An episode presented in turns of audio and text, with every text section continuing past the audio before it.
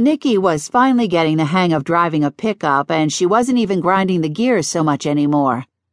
No sooner had the thought formed than she shifted to make the turn onto the gravel drive and cringed at the awful sound she made. The truck Matt had given her to use was old and smaller than the other two big four door extended cab models that belonged to the Lone Wolf. He'd tried to convince her to take Wallace's Escalade, which was an automatic, but driving the luxury SUV scared the crap out of her. Even though she'd gotten her license at 18, she'd never owned her own car.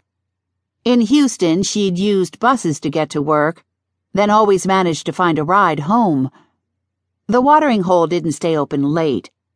Most of the customers were either hired hands or ranchers who woke up at an ungodly hour to take care of their animals. By 11, the bar was usually pretty dead. A few of the men stuck around if they had the next day off or were close to hooking up with a Sundance guest. No matter who was there, Sadie shooed them out and locked the door by midnight. Something else for Nikki to get used to. Since she was 18, she'd worked until the wee hours of the morning. Even while she'd attended community college for two years, she'd worked late and then studied when she got home. This going to sleep early crap wasn't easy. Driving slowly toward the lone wolf, she saw that the bunkhouse was completely dark. Only the low watt security lights were on in the barns and stable. The house was a different story. Lights blazed from the foyer and Wallace's office even the kitchen was lit up. She saw Rachel's small white car parked next to Matt's black truck on the side of the house.